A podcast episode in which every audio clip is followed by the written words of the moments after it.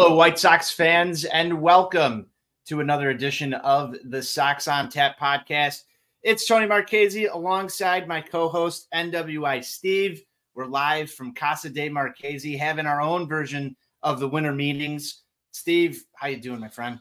Anthony, I'm doing well. I am back from my East Coast escapades over the last couple two, three days, and we had a late night conversation while I was out in the city of brotherly love and it was brought to my attention that via sources that we have been missed We on have these airwaves. we have been And being men of the people that we are, we just decided we had to get together here and bring some hashtag content for our loyal and faithful followers that are out there.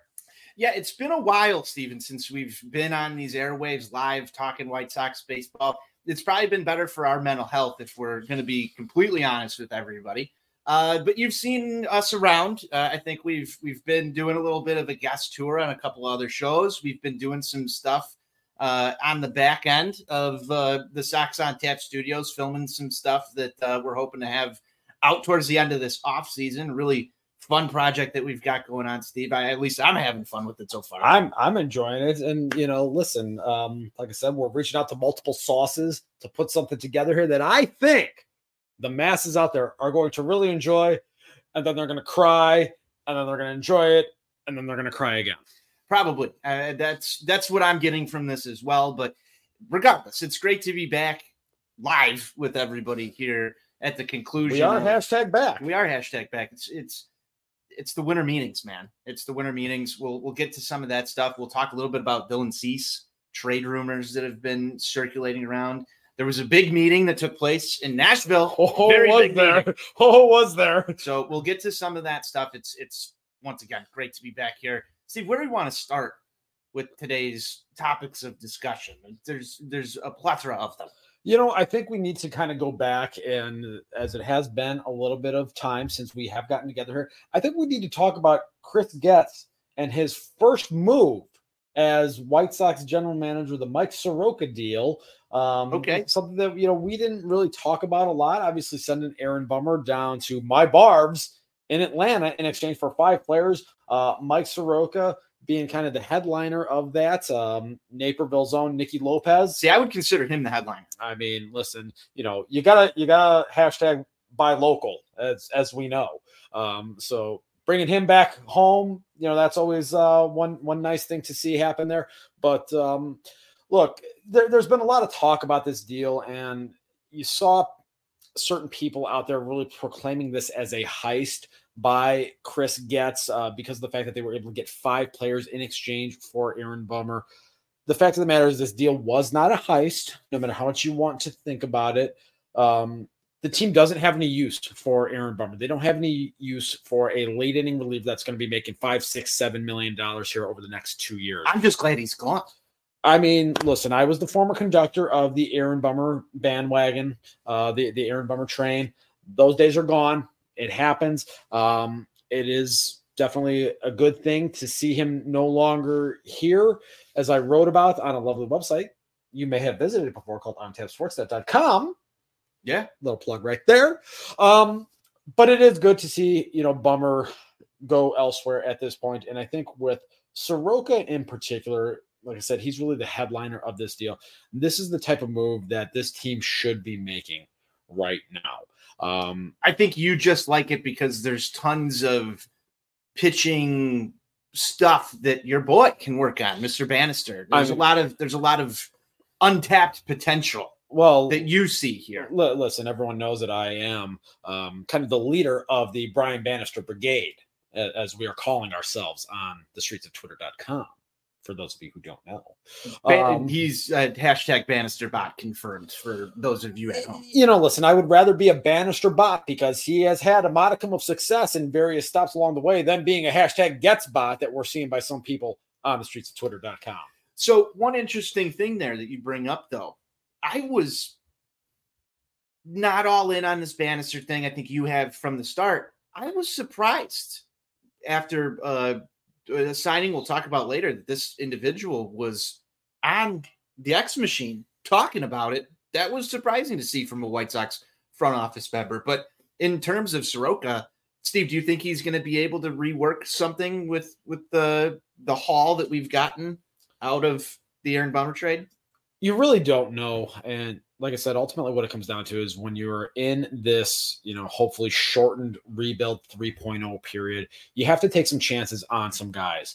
A lot of them aren't going to work. But if he's the type of guy that can work, if you can get him as a reclamation project, think back to I think it was 2013 when the team on the other side of town uh, was able to swing a deal for um, a pitcher from the Baltimore Orioles before he got on steroids and okay. and they turned him around and he turned out to be a vital part of of whatever it is they did a, a couple years ago.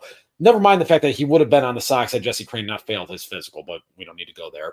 Um, that's fine.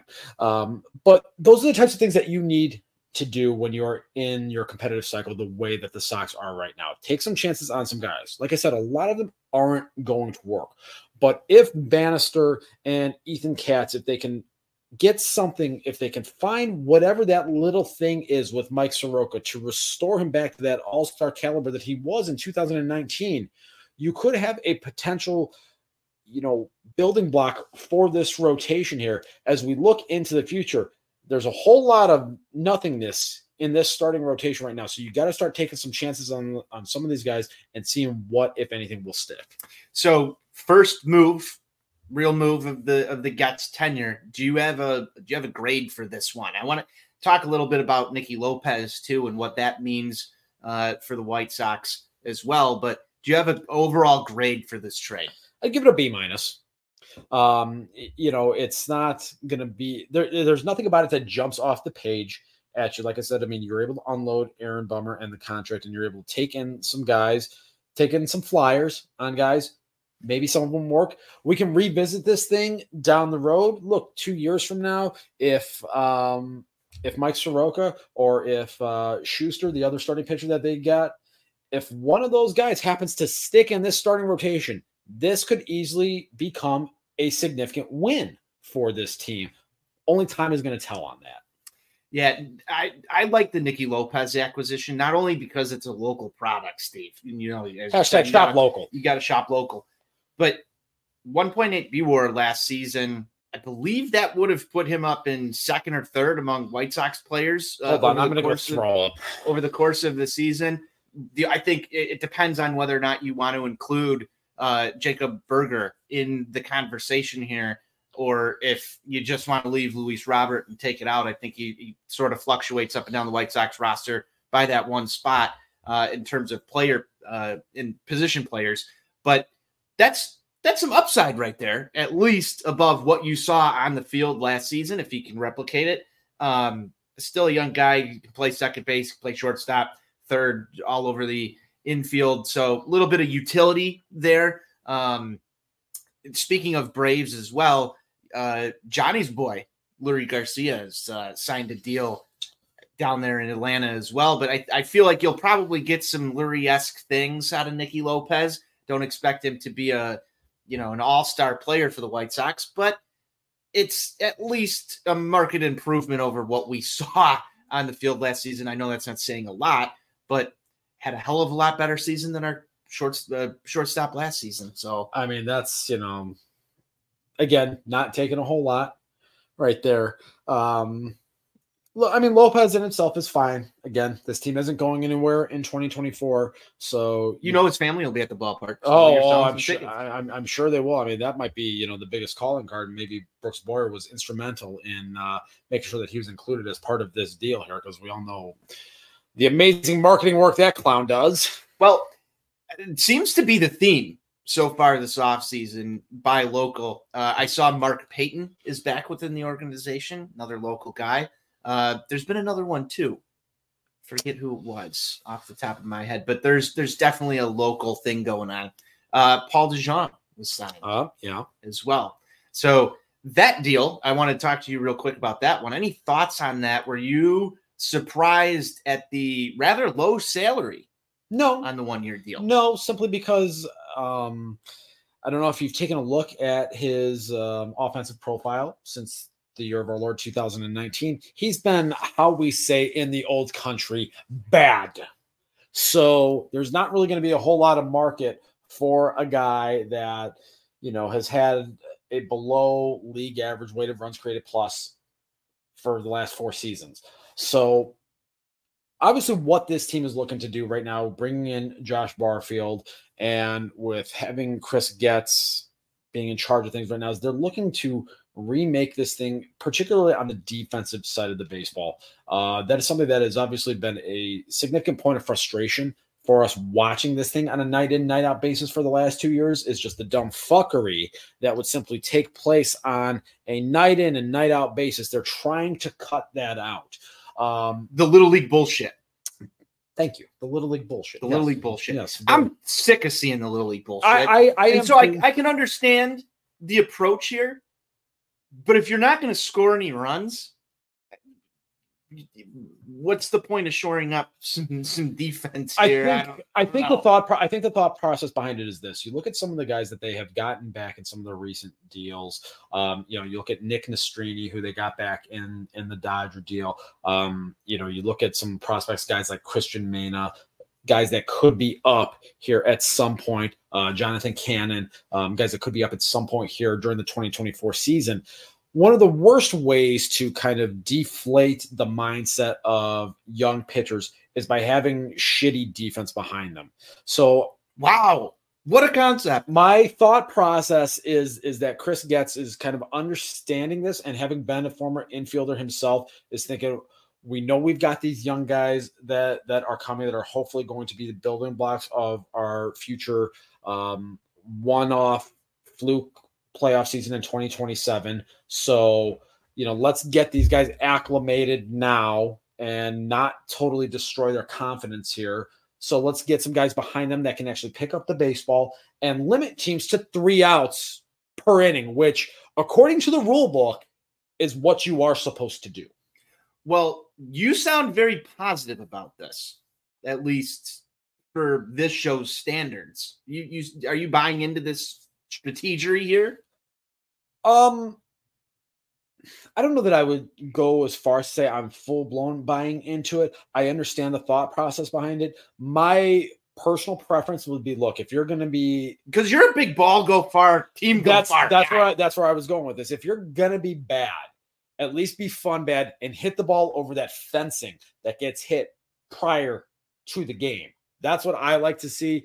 Um, but again, you got to pick a lane, and it appears that this is the lane that they have chosen for this time. Pitching and defense, which look is is fine, and that's a totally respectable lane. Um, it's a different brand of it is White Sox baseball. It is not what we have typically been accustomed to, or at least not what I've been accustomed to. Um, watching this team, you know, since they moved into the into the new ball yard here at the corner of 35th and Shields. Um, typically, it, it is an interesting strategy yeah. because you talk about the ballpark at 35th and Shields, and that's going to be a topic that we're going to discuss at the later half of the show.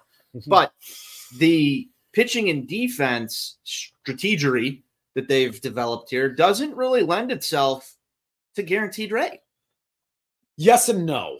Um, in the year of our Lord 2005, that team picked up fucking everything I mean, they they did not make mistakes defensively, um, and they pitched the living shit out of the baseball.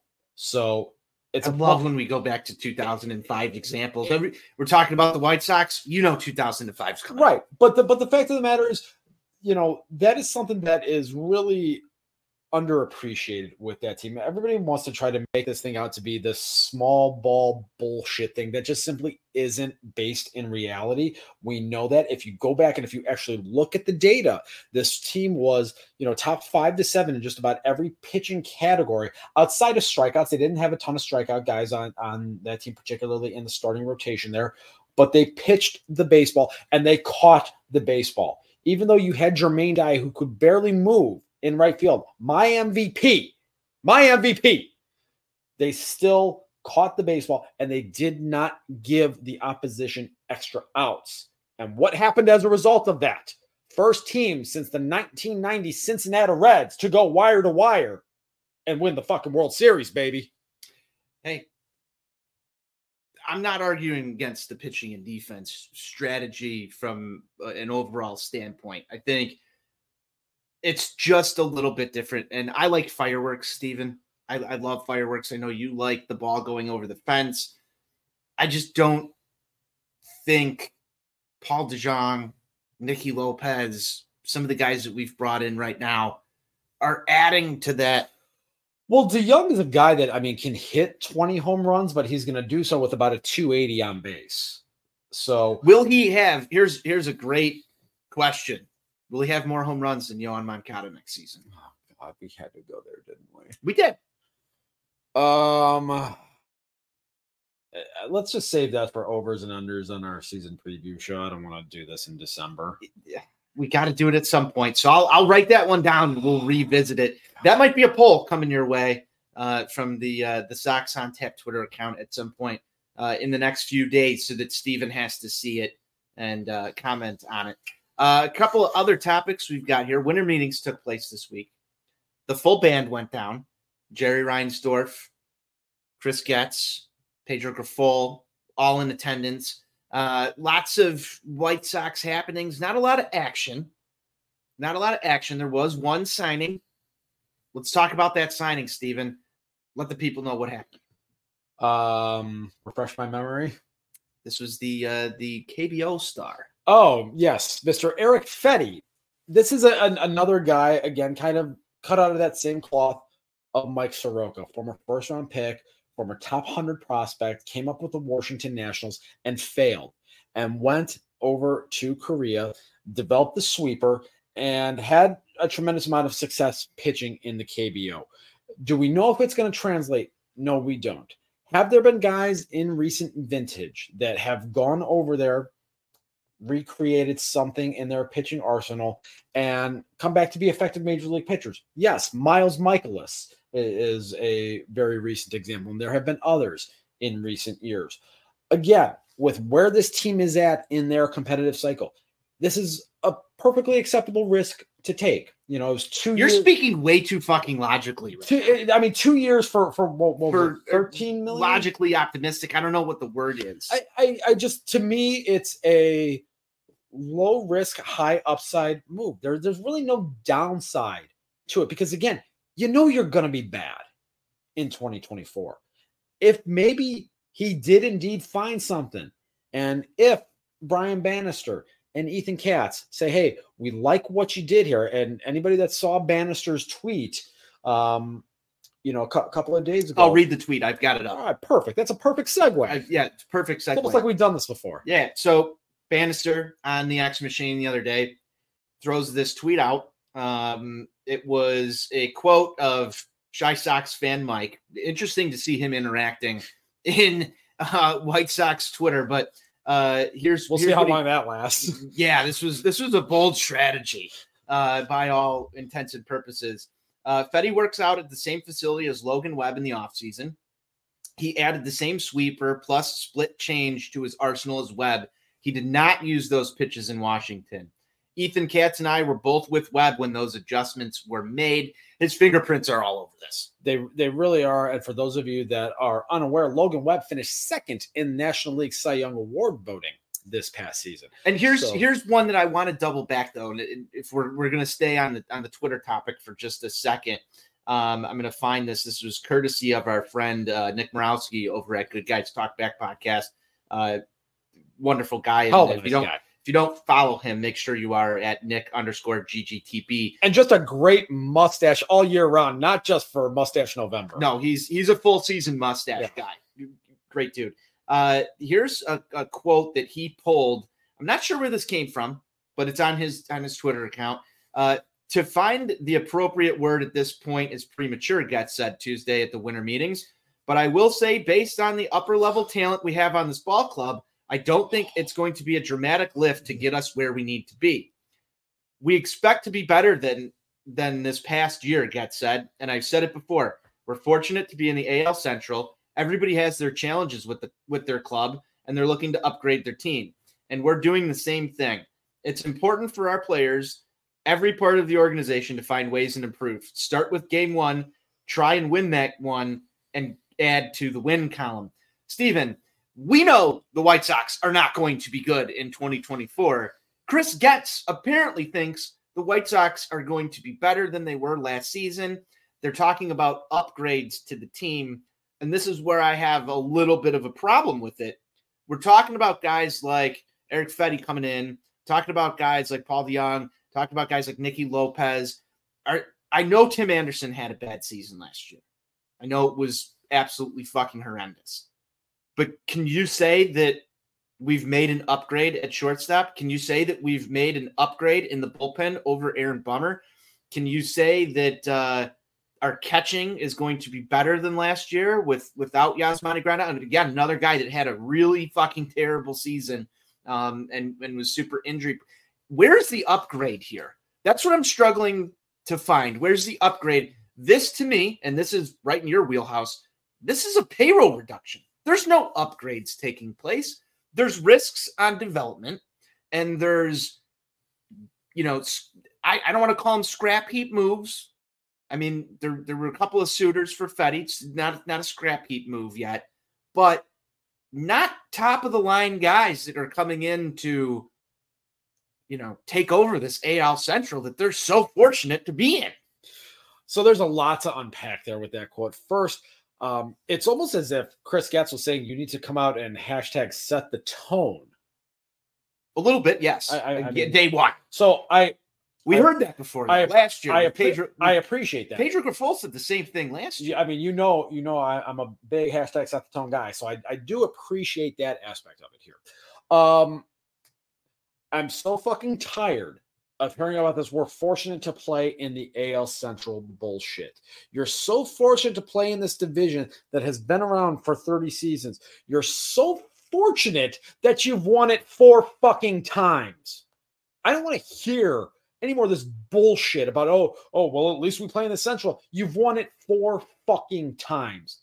Spare me. Take that shit and shove it up your ass. Okay. First and foremost, there's that. Um, as it relates to upgrades, and, and, you mentioned Tim Anderson, you mentioned Yasmani Grandal. I think the one thing that we can say right now is that with the likes of DeJong and with Nicky Lopez, the up the middle defense will be better. Will the offensive output be any different? Who knows? Like I said, DeJong has not been good offensively since 2019. Um, Nicky Lopez is just a little slap dick guy. But again, the up the middle defense should be an improvement. Is that enough to really move the needle? Is that enough to, you know, take this team from a 61 win team to a 66 win team? In my opinion, no. But that is one area that should theoretically be better. Yeah. I mean, I guess you can count that as an upgrade. I was looking more at the individual parts of the organization versus, you know, some of the the more collective. Well, you know, even if you look at it from from a standpoint of if you have a combination of Nicky Lopez and even if DeJong plays a little bit of second base, that's still better than anything that you got, you know, out of the hodgepodge of shit that played the Keystone a year ago. Yeah, and I'm not, and not even just looking there. Let's look at the pitching. Lance Lynn is no longer with the Chicago White Sox. He had a very up and down season. Lucas Giolito. Where were started, the ups? there were a couple ups.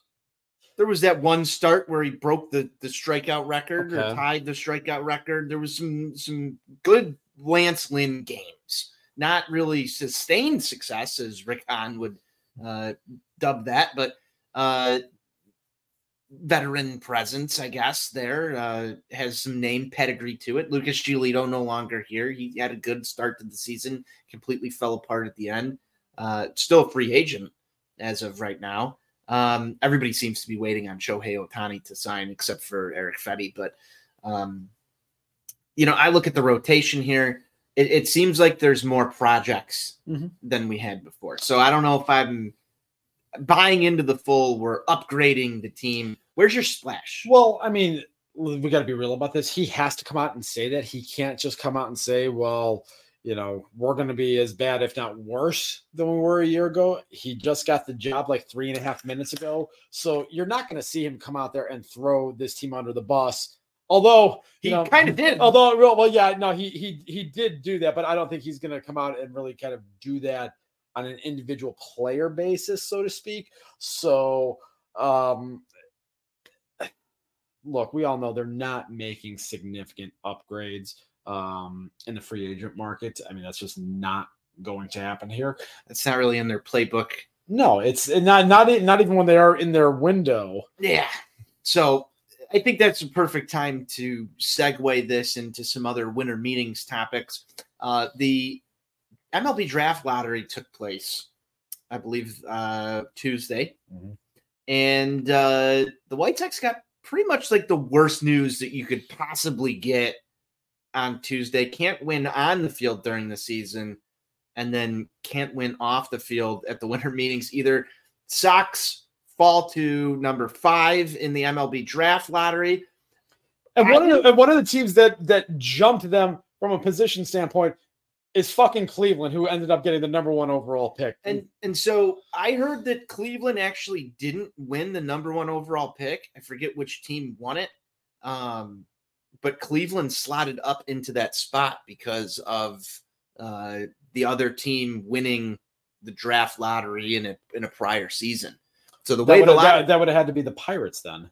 Uh, I think it was the Pirates yeah. or the Reds or yeah, somebody. No, no, no, no. It would ha- it would have to be the Pirates because the Pirates won the the first draft lottery last year. Yeah, and so this now means that the White Sox cannot pick within the first nine spots next year. Not exactly what you want as a White Sox fan to get the the, the fifth pick out of those top five that precludes you from picking in the top nine next season. There's been a lot of talk about that Granted, it's it's the luck of the ping pong balls. Are here's what I wanted to ask you, Stephen. Are we paying the price for the Chicago Blackhawks winning the NHL draft lottery when it comes to the ping pong balls falling in our favor? I don't necessarily think it's that. I mean, if you even go back, you look a year ago, um, the Twins, you know, jumped the Sox in terms of draft position with the ping pong balls. Uh, that was before we were graced with our savior Connor Bedard. Um, you know, coming here. Thank you, Gary Bettman. Shout out always. Four Feathers Pond. Yeah, on Twitter. And and you know, I'll always be grateful for Gary Bettman doing the right thing and ensuring that Connor Bedard is here and not in Orange County, California. Thank you. Um, but that's not what you called. Um, we talk about this all the time as Sox fans. When you think things are just bad enough, and you think that things are as worse as they possibly can be, there's always lower to sink. You can always go lower. And that's just kind of where we're at right now. So you're in a spot now where, in an admittedly softer draft class this year, I did get some confirmation on who actually won the draft, by the way. We'll save it for. Okay. Okay.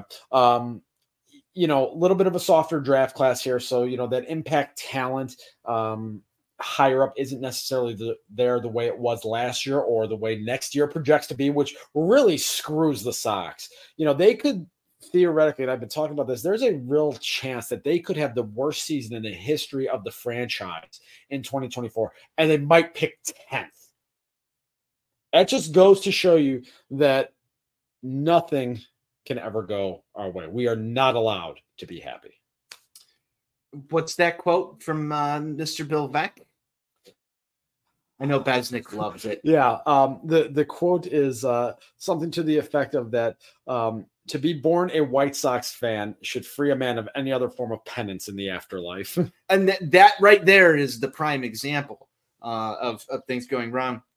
I did a little digging here on the, the X machine while you were uh, talking there, and it was actually your Washington Nationals okay. that won the the draft, but they were ineligible to have a top six pick um, okay. It's it's there on Baseball America, so you can dig into that situation at home if you're so inclined.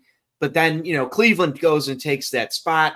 Not exactly the team I want having the first overall pick in the MLB draft this season, and I have to think after what we witnessed last year with all the witch magic that happened at guaranteed rate, that there was some sort of witch magic once again at play here uh, to doom the White Sox into the worst possible case scenario. Uh, I don't know how you feel about that, but it, it's, it's, we can't discredit that theory. We can't. Uh, tinfoil hat time here uh, at Sox on Tap. Uh, Stephen, some other winter meetings happenings. Jerry Reinsdorf was in attendance. This is making all sorts of headlines across the baseball world. It's it's trickled into the political world. Jerry Reinsdorf, we all know the reports that came out earlier this year with the stadium release, uh, the stadium lease, and you know the potential of moving and the threats and all the stuff. Jerry had some comments about, uh, you know, I don't know why everybody thinks that we're going to move.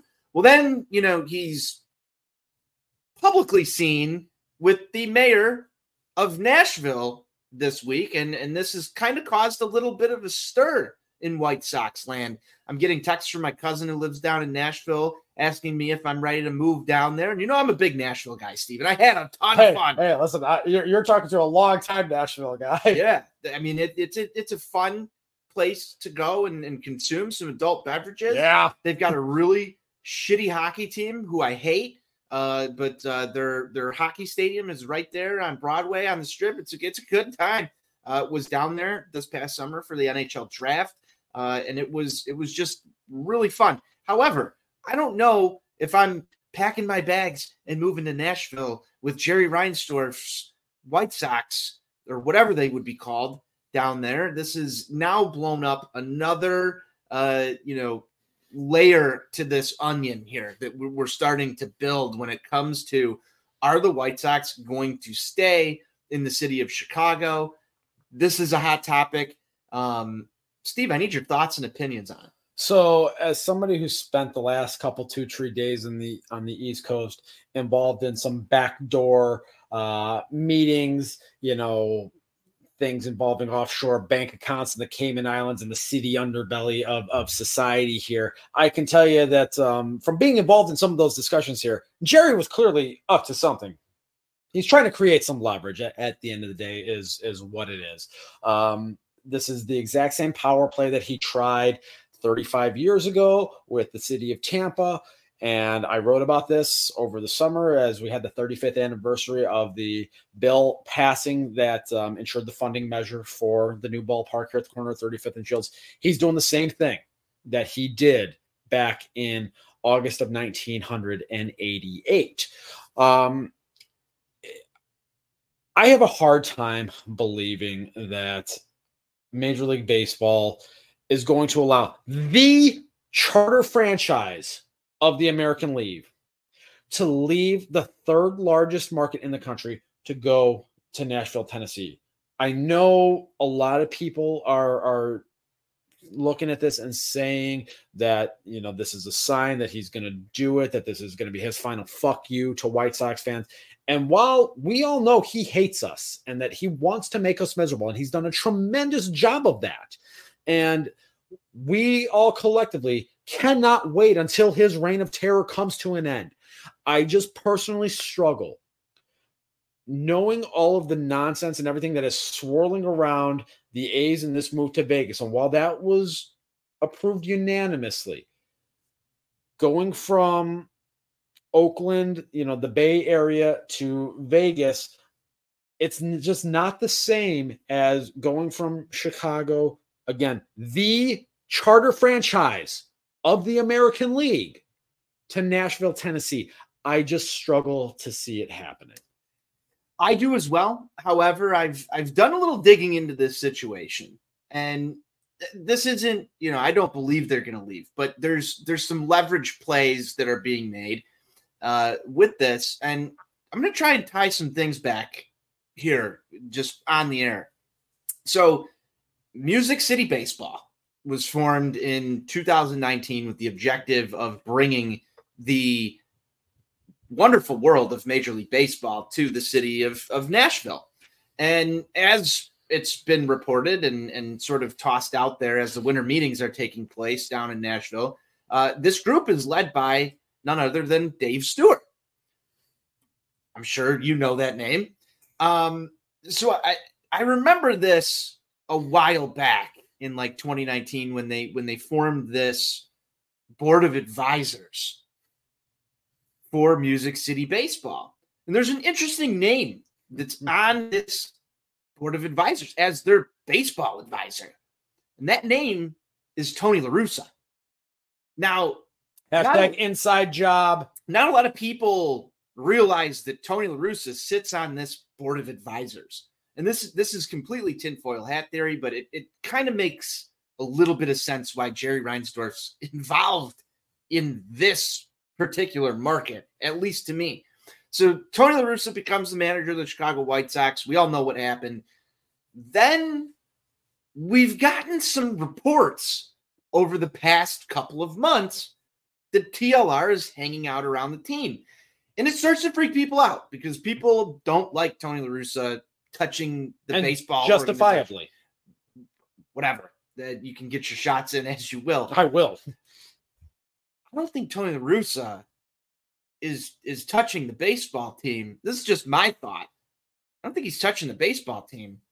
I think he's talking to Jerry and advising sort of both sides of this deal here. You can't tell me that if Jerry Reinsdorf is having meetings with the mayor of Nashville and Tony La Russa works for the Sox in some capacity that no one has publicly come out yet and said what his job is, and then r- reports get refuted. He's not with the team. He's with the team. He's in a suite. He's not in a suite.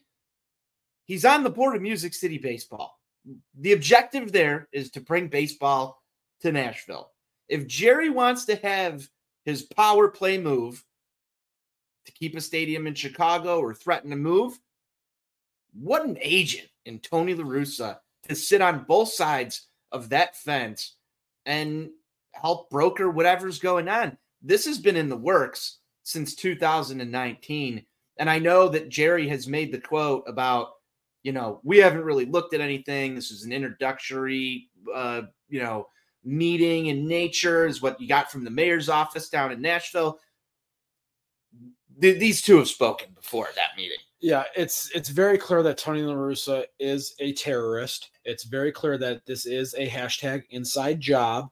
Uh, he is Stevens hashtag shook. he right he is he was absolutely brought back to destroy this organization from the inside. It's crystal clear at this point. The evidence is all right there for you. And for all you people out there that want to defend Sleepy McDrunkface, there should be no more defense for this fucking asshole ever again. He's here to destroy this thing from the inside. he's doing his job. The Hall of Famer's doing his job. He's doing destroying destroying this organ. I mean, him and Dave Stewart destroyed the Arizona Diamondbacks. They've already destroyed one franchise. Now they want to destroy another one. I, had to throw this out here. I, I wanted to see what your reaction was going to be, and it, it didn't disappoint. It didn't disappoint at all. To, But to my, I do haven't my reactions ever disappoint? No, I, I but I haven't seen this information out there anywhere on the interwebs. Um, people talking about is is TLR involved in this move? He's on the board of directors. Uh, If he if he's not, they would they would take his name down. I would think. Yeah, like I said, it's an inside job. Um, he cannot be trusted. He is a cancer, just like his buddy. I'll I'll I'll, start to talk to uh, to you in, in just a different nature here. You don't want the White Sox to leave. No, Okay, so you don't want the White Sox to leave. There's a large segment of individuals out there that also don't want a new stadium paid for on you know taxpayer dime. fair, Correct. fair. I think that there's a lot of people. There's there's a very large crowd. That's a very you know highly debated topic. Anytime any franchise is negotiating leases and all these agreements, there, there's a there's a very political aspect to this whole thing. We all know, and you wrote a great article about what happened uh, during the whole Florida hostage situation. I'm very curious how you how you answer this question are you okay with Jerry Reinsdorf making the ultimate power play to keep the White Sox in Chicago, or would you rather see them get to the brink and leave because it didn't because it would have to do something with like taxpayer dollars or where do you sit? Well, I, I, mean, look, it's, it's very simple. I don't want the White Sox to leave. I don't live in the state of Illinois. I don't live in the city of Chicago. I don't live in the county of Crook.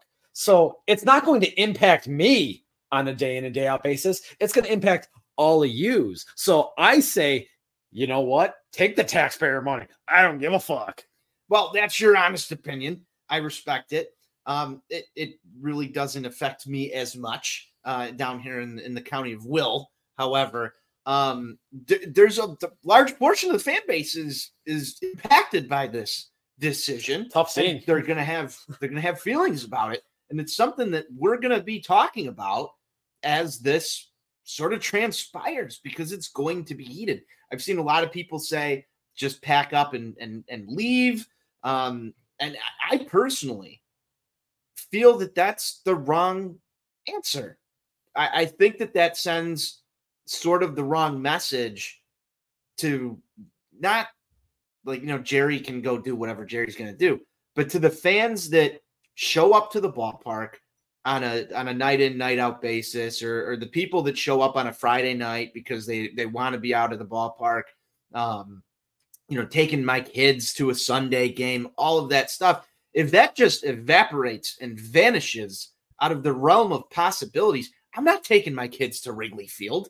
You're not going to go to Wrigley Field to take in Cubs baseball because the White Sox moved to Nashville or whatever. There's serious questions about, you know, are, yeah, I mean, are you going to follow the Nashville? What those are like starting to seep into your mind now. And you watch what happened over in Oakland.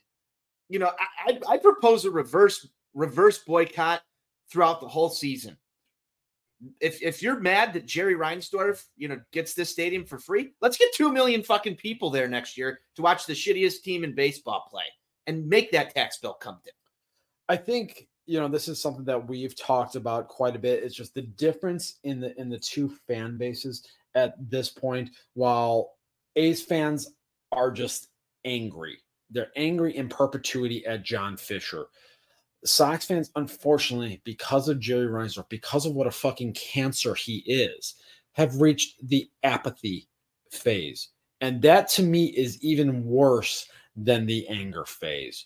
Um, being angry can be a very powerful thing. And I know obviously it's not having the impact that A's fans want it to have. Um, you know, John Fisher even being confronted by fans um, recently be- being out to dinner saying, "Oh, it was a really hard thing for me, but I did the right thing." At the end of the day, he doesn't care. It's the same way that Jerry Reinsdorf does not care about us.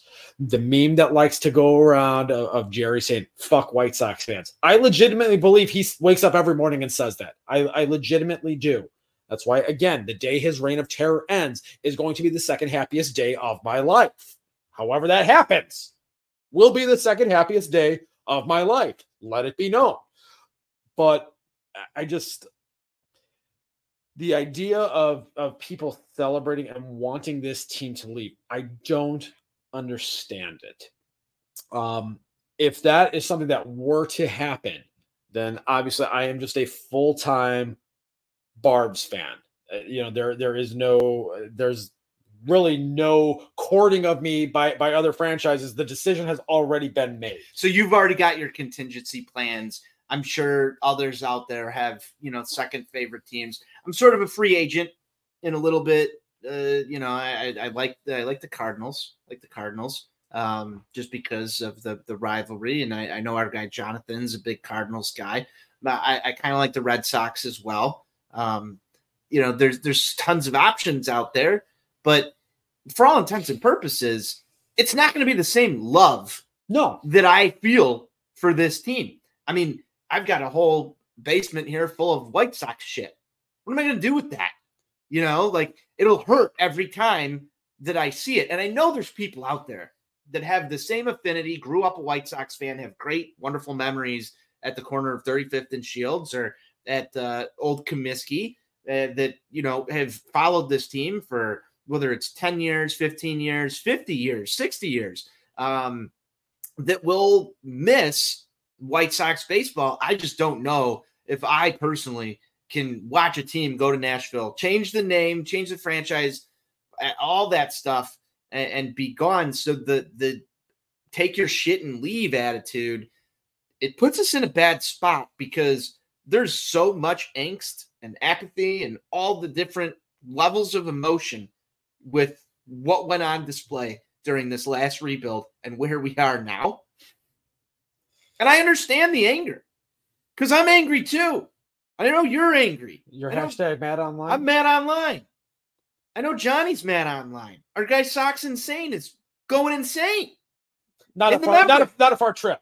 Yeah, I mean he's insane in the membrane, but you know it, it's when I see this, I go, "That's the worst possible case scenario, don't you think?" Hundred percent. So, like, let's let's work out a deal and make sure that they stay somehow, some way. Yeah, know. yeah. Listen, I I'm all for you people in this state getting screwed on on your taxes. we're already paying a lot, a lot anyway. That's that's that's fine. Yeah, like like I said, at the end of the day, it doesn't it doesn't matter to you guys. So listen, let's let's get some more to make sure that the one sports team that I truly love, even though I'm in an abusive relationship with them, and you love Purdue too.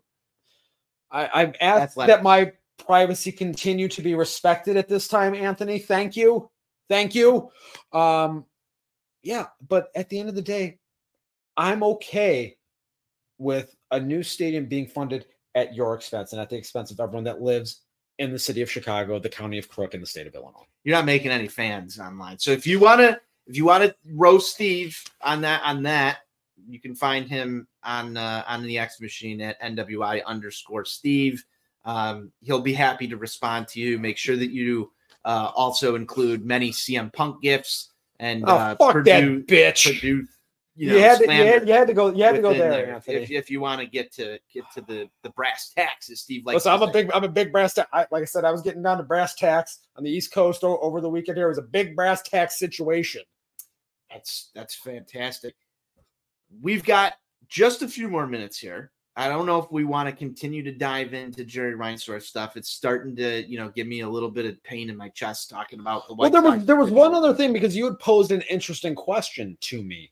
Um, I think it was either today or, or yesterday. I can't I can't recall. I think it was yesterday actually when I was. Uh, the, the phone conversation. yeah, yeah, the phone okay. conversation when I made my triumphant return to uh, Midway Airport. Yeah. Um, you would ask the question that what if Jerry did pick up the team and leave, and somehow the city of Chicago negotiated with the league to keep the White Sox name in Chicago, a la what happened with the Cleveland Browns when they up and left for Baltimore Yes. after the 1995 season and became the Ravens. And then four years later, Cleveland Browns 2.0 came into existence. The great reset. Right. That would be that would be interesting in the sense that it would rid us of the cancer of one of the worst human beings on the planet, the bane of our existence. And it would almost open up an opportunity for rebirth with a potential serious owner, somebody that understands that in this city, in the third largest market in this country, with again the charter franchise of the American League, that if you actually put into it what deserved to be put into it and committed to it, not just a one off season, but actually committed to it and actually committed to your fans, to the people that actually give a shit about this team. What could potentially happen? That is an interesting idea and, and something that would be an interesting thought exercise. If that were to happen, that would be fascinating. Now, there would obviously probably be uh anywhere from like a two to four year period where we would just be nomads drifting through the desert, seemingly. Yeah, we don't know what we do with the show. Like, I don't know what we do with our summers. There would be this empty. I mean, I'd be taking a lot of trips down to the ATL. I'd be playing a lot of golf we're gonna be honest. I'd be playing a lot of golf. You know, I'd go see, go see my barbs up up in Milwaukee. You know, maybe uh, you know that shithole that stinks like piss on the north side. Uh, I'm not going there. I mean, I mean, listen, if, if the barbs are going to go there and just bludgeon them, I'm, I mean, I'm, I'm all. Well, it. that's that's fair. I, I just I don't know if I'm following this team and Jerry Reinsdorf down to Nashville. Oh no, now. no, I no, I, I I'm absolutely, I'm absolutely not. I At that point, I'd be I'd be pretty much hashtag done. Yeah. with this shit. Now, on on the flip side to that, though, you talk about it's not just a a, a ridding of, of Jerry Reinsdorf; it's a ridding of the whole system. You know that that means that Pedro Grifol now manages the Nashville team, and we're starting from scratch. That means that Chris Getz and your farm system is no longer your farm system.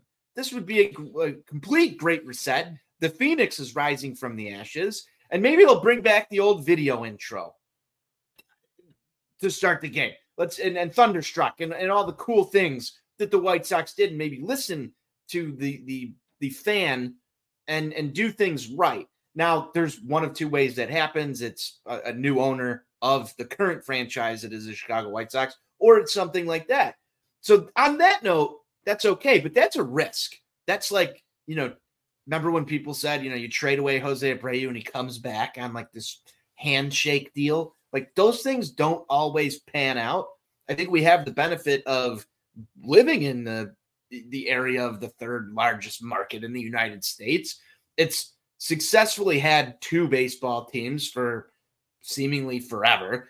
Um, it, it there's there's reasons why somebody would want to move in to the house that is the Chicago White Sox. There's a lot of things that have to take place in order to make it happen, though.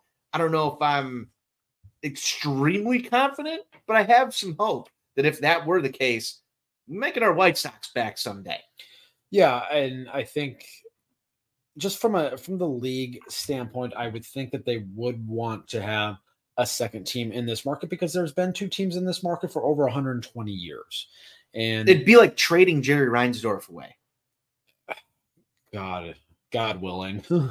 So that's that's a thing. That's a, it's a thought. Yeah, no, it, it certainly isn't. You know, I've talked about this a little while here. We realistically got like three years to get this figured out because the lease expires at the end of the 2029 season. So realistically, to be in the a new ballpark theoretically for opening day 2030, you have to have shovels in the ground in three and a half years. Yeah. So I mean, it, it and and here's the other portion to this. Like you can go real tinfoil hat with it and say Jerry's gonna not feel the competitive team for three years to keep people out of his ballpark, make sure that he doesn't pass that two million fans, make sure that he can, you know, emphasize why he needs to move, whether that be I need to move across town, I need to move in, I need a new stadium because fans don't want to come here. It's not the diehards. It's not the diehards that he's worried about. It's everybody else sort of catching on the fire of, you know, b- coming out. Remember when Tim Anderson said Yeah. it's a place to be on Friday night and drawing well, these large well, again, well, again, there's a there's a reason why all of the Midwest transplants from you know Podunk, Ohio, and Michigan and Wisconsin, when they graduate from their Big Ten schools and they move to Chicago because it's the only you know real city in the Midwest, they adopt that shithead team because they play in a trendy neighborhood where it's fun to go out and get drunk and throw up all over yourself that's that's who Jerry ultimately wants to target. You know, he had the opportunity to do that when they had the chance, you know, to build the fucking stadium in the South Loop like they had proposed and then he said, "No, I I want to go to the Addison instead. I'd I'd rather go to the suburbs and build a stadium out of the vintage of Kauffman in Kansas City because everything has to come back to that." it's it's just a recurring theme. Stephen, it's been great to be back on these airwaves talking live with everybody. We're gonna be back shortly. Uh, here we'll probably get another show or two in December. But we've also got that project we sort of hinted at uh, earlier on. In We'll the call show. it the project. the project. Yeah, Tr- trust the process. Trust the process. Uh, any final thoughts? We got anything else we need to wrap up with here? Yeah, I've, I've got a final thought that I want to talk to. You.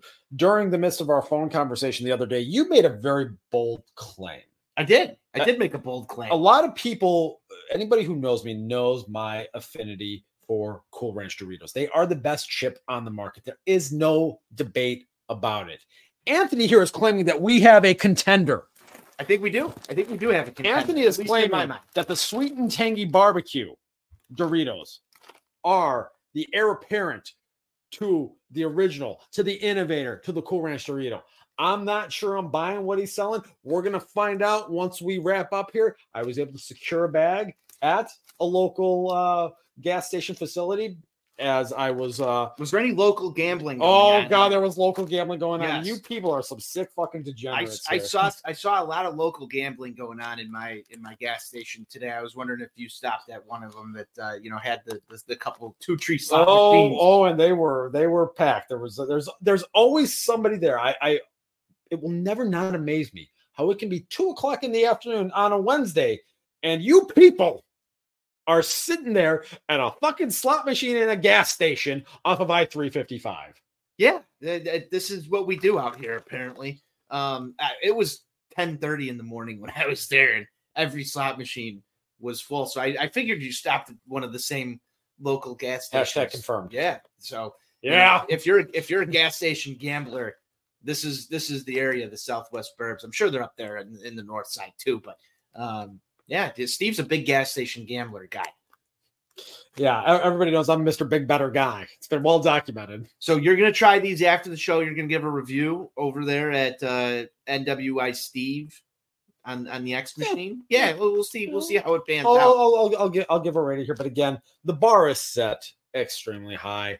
I, I just I, I don't know how I feel about this blasphemy. Trying to talk about the original, the game changer. Well, you are you do enjoy barbecue chips, correct? I, I I do. Everybody who knows me knows I'm a big barbecue guy. I'm a barbecue connoisseur. yes. Some would even say. So you might like these. I don't know if I like them as much as Cool Ranch, but I had to throw Tune this into twitter.com to find out. yeah, there you go. Uh, thank you, everybody who tuned in to the live stream. Make sure you're following us at Sox on Tap on X. You follow Steve at NWI underscore Steve, myself at Tony on Tap. Follow us on YouTube. Subscribe to that at On Tap Sportsnet. You can hop in the comments. I know we had a couple of them here uh, tonight.